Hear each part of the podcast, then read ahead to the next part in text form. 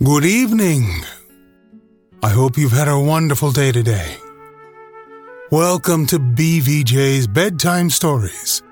My name is Big Voice Jay, and this is a show where we get you ready for a great night's sleep with some old familiar stories that you haven't heard in a while.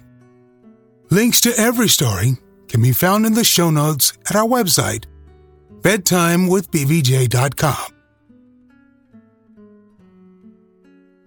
Tonight's story Ali Baba and the Forty Thieves by Arabian Nights. There once lived in a town of Persia two brothers, one named Qasim and the other Ali Baba. Their father divided a small inheritance equally between them. Qasim married a very rich wife and became a wealthy merchant. Ali Baba married a woman as poor as himself and lived by cutting wood and bringing it upon three donkeys into the town to sell. One day, when Ali Baba was in the forest and had just cut enough wood to load his donkeys, he saw at a distance a great cloud of dust, which seemed to approach him. He observed it with attention and distinguished soon after a body of horsemen, whom he suspected might be robbers. He determined to leave his donkeys to save himself. He climbed up a large tree planted on a high rock whose branches were thick enough to conceal him, and yet enabled him to see all that passed without being discovered. The troop, who were to the number of forty, all well mounted and armed, came to the foot of the rock on which the tree stood, and there dismounted. Every man unbridled his horse, tied him to some shrub, and hung about his neck a bag of corn, which they had brought behind them. Then each of them took off his saddlebag, which seemed to Ali Baba, from its weight, to be full of gold and silver. One, whom he took to be their captain, came under the tree in which Ali Baba was concealed, and making his way through some shrubs, pronounced these words Open sesame. As soon as the captain of the robbers had thus spoken, a door opened in the rock, and after he had made all his troop enter before him, followed them when the door shut again of itself. The robbers stayed some time within the rock, during which Ali Baba, fearful of being caught, remained in the tree. At last the door opened again, and as the captain went in last, so he came out first, and stood to see them all pass by him. When Ali Baba heard him make the door close by pronouncing these words, Shut Sesame! Every man at once went and bridled his horse, fastened his wallet, and mounted again. When the captain saw them already, he put himself at their head, and they returned the way they had come. Ali Baba followed them with his eyes as far as he could see them, and afterward stayed a considerable time before he descended. Remembering the words the captain of the robbers used to cause the door to open and shut, he had the curiosity to try if his pronouncing them would have the same effect. Accordingly, he went among the shrubs, and perceiving the door concealed behind them, stood before it and said, Open, sesame! The door instantly flew wide open. Ali Baba, who expected a dark, dismal cavern, was surprised to see a well lighted and spacious chamber, which received the light from an opening at the top of the rock, and in which were all sorts of provisions rich bales of silk, brocade, and valuable carpeting, piled upon one another, gold and silver ingots in great heaps, and money in bags. The sight of all these riches made him suppose that this cave must have been occupied for ages by robbers who had succeeded one another. Ali Baba went boldly into the cave and collected as much of the gold coin, which was in bags, as he thought his three donkeys could carry. When he had loaded them with the bags, he laid wood over them in such a manner that they could not be seen. When he had passed in and out as often as he wished, he stood before the door and, pronouncing the doors, Shut, Sesame! The door closed of itself. He then made the best of his way to town. When Ali Baba got home, he drove his donkeys into a little yard, shut the gates very carefully, threw off the wood that covered the panniers, carried the bags into his house and ranged them in order before his wife. He then emptied the bags, which raised such a great heap of gold as dazzled his wife's eyes. And then he told her the whole adventure from beginning to end, and above all, recommended her to keep it secret. The wife rejoiced greatly at their good fortune, and would count all the gold piece by piece. Wife, replied Ali Baba, you do not know what you undertake when you pretend to count the money you will never have done. I will dig a hole and bury it. There is no time to be lost. You are in the right, husband, replied she. But let us know as nigh as possible how much we have. I will borrow a small measure and measure it while you dig the hole. Away the wife ran to her brother in law Cassim, who lived just by, and addressing herself to his wife, desired that she lend her a measure for a little while. Her sister in law asked her whether she would have a great or a small one. The other asked for a small one. She bade her stay a little, and she would readily fetch one. The sister in law did so, but as she knew Ali Baba's poverty, she was curious to know what sort of grain his wife wanted to measure, and artfully putting some suet at the bottom of the measure, brought it to her, with an excuse that she was sorry that she had made her stay so long but that she could not find it sooner. Ali Baba's wife went home, set the measure upon the heap of gold, filled it, and emptied it often upon the sofa till she had done, when she was very well satisfied to find the number of measures amounted to as many as they did, and went to tell her husband, who had almost finished digging the hole. When Ali Baba was burying the gold, his wife, to show her exactness and diligence to her sister in law, carried the measure back again, without taking notice that a piece of gold had stuck to the bottom. Sister, said she, giving it to her again, you see that I have not kept your measure long. I am obliged to you for it and return it with thanks. As soon as Ali Baba's wife was gone, Cassim's looked at the bottom of the measure and was in inexpressible surprise to find a piece of gold sticking to it Envy immediately possessed her breast. What? said she. Has Ali Baba gold so plentiful as to measure it? Whence has he all this wealth? Cassim, her husband, was at his countenance. When he came home, his wife said to him, Cassim, I know you think yourself rich, but Ali Baba is definitely richer than you. He does not count his money, but measures it. Cassim desired to her to explain the riddle, which she did by telling him the stratagem that she had used to make the discovery, and showed him the piece of money, which was so old that they could not tell in which prince's reign it was coined. Cassim, after he had married the rich widow, had never treated Ali Baba as a brother, but neglected him, and now, instead of being pleased, he conceived a base envy at his brother's prosperity. He could not sleep all that night and went to him in the morning before sunrise. Ali Baba, said he, I am surprised at you. You pretend to be miserably poor, and yet you measure gold. My wife found this at the bottom of the measure you borrowed yesterday. By this discourse, Ali Baba perceived that Cassim and his wife, through his own wife's folly, knew what they had so much reason to conceal, but what was done could not be undone. Therefore, without showing the least surprise or trouble, he confessed all, and offered his brother part of the treasure to keep the secret. I expect as much, replied Cassim haughtily, but I must know exactly where this treasure is, and how I may visit it myself when I choose. Otherwise, I will go and inform against you, and then you will not only get no more, but will lose all you have, and I shall have a share for my information. Ali Baba told him all he desired, even to the very words he was to use to gain admission into the cave.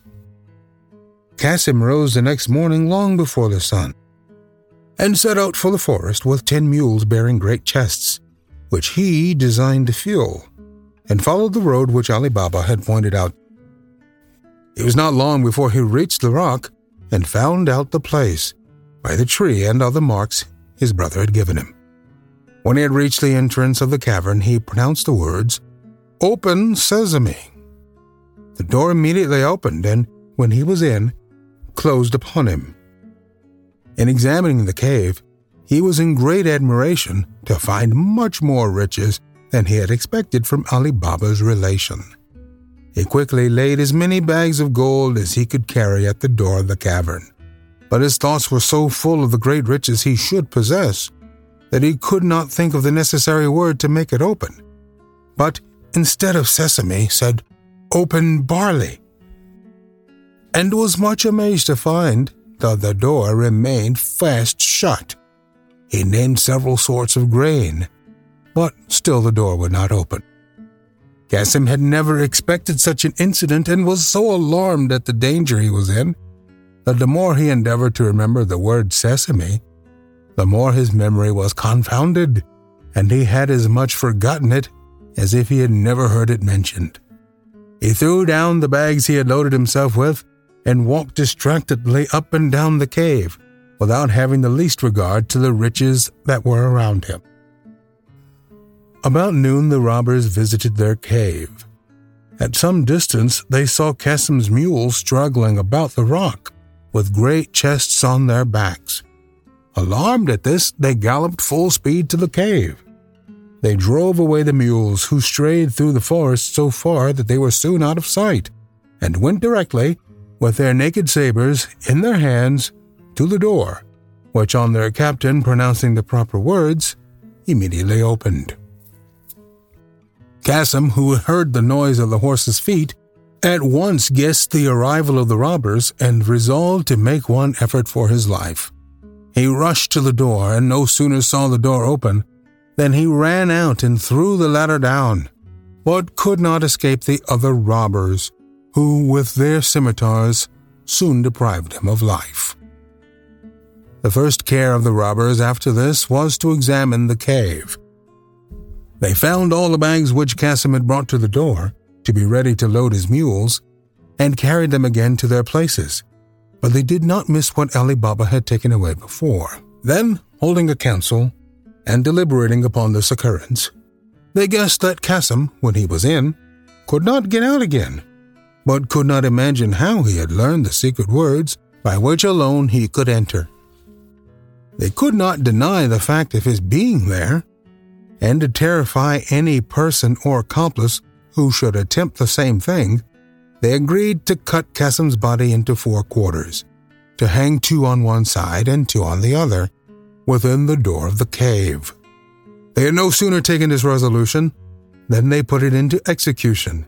Then, when they had nothing more to detain them, left the place of their hoards well closed. They mounted their horses, went to beat the roads again, and to attack the caravans they might meet. In the meantime, Cassim's wife was very uneasy when night came, and her husband had not returned. She ran to Ali Baba in great alarm and said, I believe, brother in law, that you know Cassim has gone to the forest, and upon what account? It is now night and he has not returned. I am afraid some misfortune has happened to him. Ali Baba told her that she need not frighten herself, for that certainly Cassim would not think it proper to come into the town till the night should be pretty far advanced.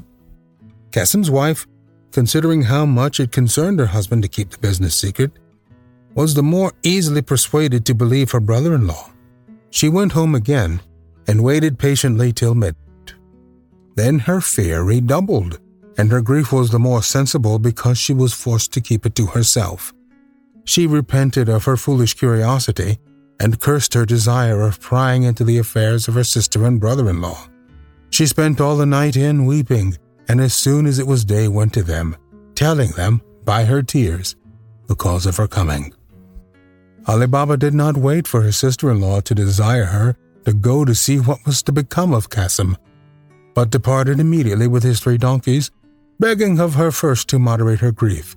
And when he came near the rock, having seen neither his brother nor his mules on the way, was seriously alarmed at finding some blood spilt near the door, which he took for an ill omen, But when he had pronounced the word, and the door had opened, he was struck with horror at the dismal sight of his brother's body. He was not long in determining how he should pay the last dues to his brother, but without adverting to the little fraternal affection he had for him, went into the cave to find something to enshroud his remains. Having loaded one of his donkeys with them, he covered them over with wood.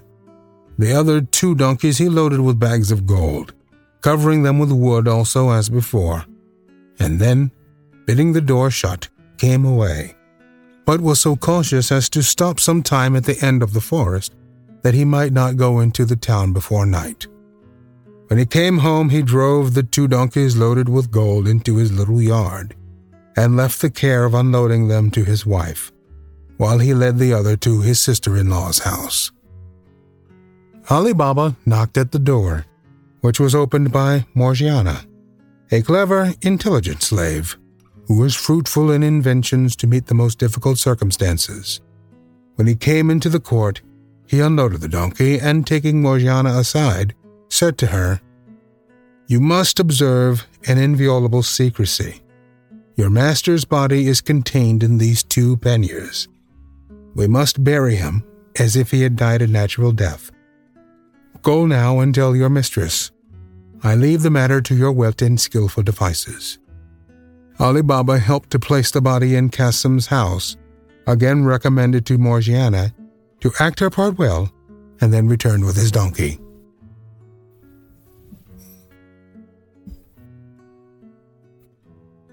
Morgiana went out early the next morning to a druggist and asked for a sort of lozenge which was considered efficacious in the most dangerous disorders. The apothecary inquired who was ill. She replied with a sigh, her grandmaster Kasim himself, and that he could neither eat nor speak. In the evening, Morgiana went to the same druggist again, and with tears in her eyes, asked for an essence which they used to give to sick people only when in the last extremity. Alas, said she, taking it from the apothecary, I am afraid that this remedy will have no better effect than the lozenges, and that I shall lose my good master. On the other hand, as Ali Baba and his wife were often seen to go between Kasim's and their own house all that day, and to seem melancholy, nobody was surprised in the evening to hear the lamentable shrieks and cries of Kasim's wife and Morgiana, who gave out everywhere their master was dead. The next morning at daybreak, Morgiana went to an old cobbler whom she knew to be always ready at his stall, and bidding him good morrow, put a piece of gold into his hand, saying, Baba Mustapha, you must bring with you your sewing tackle and come with me. But I must tell you, I shall blindfold you when you come to such a place. Baba Mustapha seemed to hesitate a little at these words. Oh, uh, oh, replied he, you would have me do something against my conscience? Or against my honor? God forbid, said Morgiana, putting another piece of gold into his hand, that I should ask anything that is contrary to your honor. Only come along with me, and fear nothing. Baba Mustapha went with Morgiana, who, after she had bound his eyes with a handkerchief at the place she had mentioned, conveyed him to her deceased master's house, and never unloosed his eyes till they had entered the room where she had put the corpse together. Baba Mustapha, said she, you must make haste and sew the parts of this body together, and when you have done, I will give you another piece of gold. After Baba Mustapha had finished his task, she blindfolded him again, gave him the third piece of gold as she had promised, and recommending secrecy to him, carried him back to the place where she first bound his eyes, pulled off the bandage, and let him go home but watched him that he returned toward his stall, till he was quite out of sight. For fear he should have the curiosity to return and dodge her, she then went home. Morgiana, on her return, warmed some water to wash the body, and at the same time Ali Baba perfumed it with incense, and wrapped it in the burying clothes with the accustomed ceremonies. Not long after the proper officer brought the bier, and when the attendants of the mosque whose business it was to wash the dead, offered to perform their duty, she told them it was done already. Shortly after this, the Imam and other ministers of the mosque arrived. Four neighbors carried the corpse to the burying ground, following the Imam, who recited some prayers. Ali Baba came after with some neighbors, who often relieved the others in carrying the bier to the burying ground. Morgiana, a slave to the deceased, followed in the procession, weeping, beating her breast, and tearing her hair. Qasim's wife stayed at home mourning, uttering lamentable cries with the women of the neighborhood, who came, according to custom, during the funeral, and joining the lamentations with hers, filled the quarter far and near with sounds of sorrow. In this manner, Qasim's melancholy death was concealed and hushed up between Ali Baba, his widow, and Morgiana, his slave, with so much contrivance that nobody in the city had the least knowledge or suspicion of the cause of it. Three or four days after the funeral, Ali Baba removed his few goods openly to his sister's house, in which it was agreed that he should in future live. But the money he had taken from the robbers he conveyed thither by night. As for Qasim's warehouse, he entrusted it entirely to the management of his eldest son. While these things were being done, the forty robbers again visited their retreat in the forest. Great then was their surprise to find Qasim's body taken away, with some of their bags of gold. We are certainly discovered, said the captain. The removal of the body and the loss of some of our money plainly shows that the man whom we killed had an accomplice, and for our own life's sake we must try to find him. What say you, my lads? All the robbers unanimously approved of the captain's proposal. Well, said the captain, one of you, the boldest and most skilful among you, must go into the town, disguised as a traveler and a stranger, to try if he can hear of any talk of the man whom we have killed, and endeavor to find out who he was and where he lived. This is a matter of the first importance, and for fear of any treachery, I propose that whoever undertakes this business without success, even though the failure arises only from an error of judgment, shall suffer death. Without waiting for the sentiments of his companions, one of the robbers started up and said, I submit to this condition and think it an honor to expose my life to serve the troop. After this robber had received great commendations from the captain, his comrades, he disguised himself so that nobody would take him for what he was. And taking his leave of the troop that night, he went into the town just at daybreak. He walked up and down, till accidentally he came to Baba Mustafa's stall, which was always open before any of the shops. Baba Mustafa was seated with an awl in his hand, just going to work. The robber saluted him, bidding him good morrow, and perceiving that he was old, said, Honest man, you begin to work very early. Is it possible that one of your age can see so well? I question if it were somewhat lighter, whether you could see to stitch. You do not know me, replied Baba Mustafa. For old as I am, I have extraordinary good eyes, and you will not doubt it when I tell you that I sewed the body of a dead man together in a place where I had not so much light as I have now. A dead body, exclaimed the robber, with affected amazement. Yes, yes, answered Baba Mustafa. I see you want me to speak out, but you shall know no more. The robber felt sure that he had discovered what he sought. He pulled out a piece of gold and, putting it into Baba Mustafa's hand, said to him, I do not want to learn your secret, though I can assure you you might safely trust me with it. The only thing I desire of you is to show me the house where you stitched up the dead body. If I were disposed to do you that favor, replied Baba Mustafa, I assure you I cannot. I was taken to a certain place, whence I was led blindfold to the house and afterward brought back in the same manner. You see, therefore, the impossibility of my doing what you desire. Well, replied the robber, you may, however, remember a little of the way that you were led blindfolded. Come, let me blind your eyes at the same place. We will walk together. Perhaps you may recognize some part, and so everyone should be paid for his trouble? Here is another piece of gold for you. Gratify in what I ask you. So saying, he put another piece of gold in his hand. The two pieces of gold were great temptations to Baba Mustapha.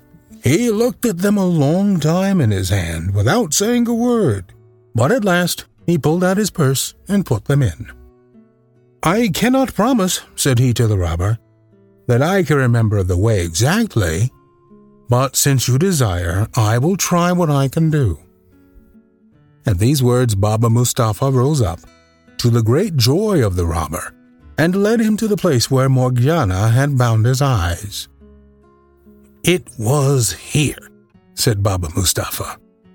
I was blindfolded, and I turned this way. The robber tied his handkerchief over his eyes and walked by him till he stopped directly at Kazim's house, where Ali Baba then lived. The thief, before he pulled off the band, marked the door with a piece of chalk, which he had ready in his hand, and then asked him if he knew whose house that was, to which Baba Mustapha replied that as he did not live in that neighborhood, he could not tell. The robber, finding that he could discover no more from Baba Mustapha, thanked him for his trouble and let him go back to his stall, while he returned to the forest, persuaded that he should be very well received. We'll continue with our story in our next episode. You can send me stories to read. Email me, bigvoicej at gmail.com. Thank you so much for listening. Good night. Diamond Club hopes you have enjoyed this program.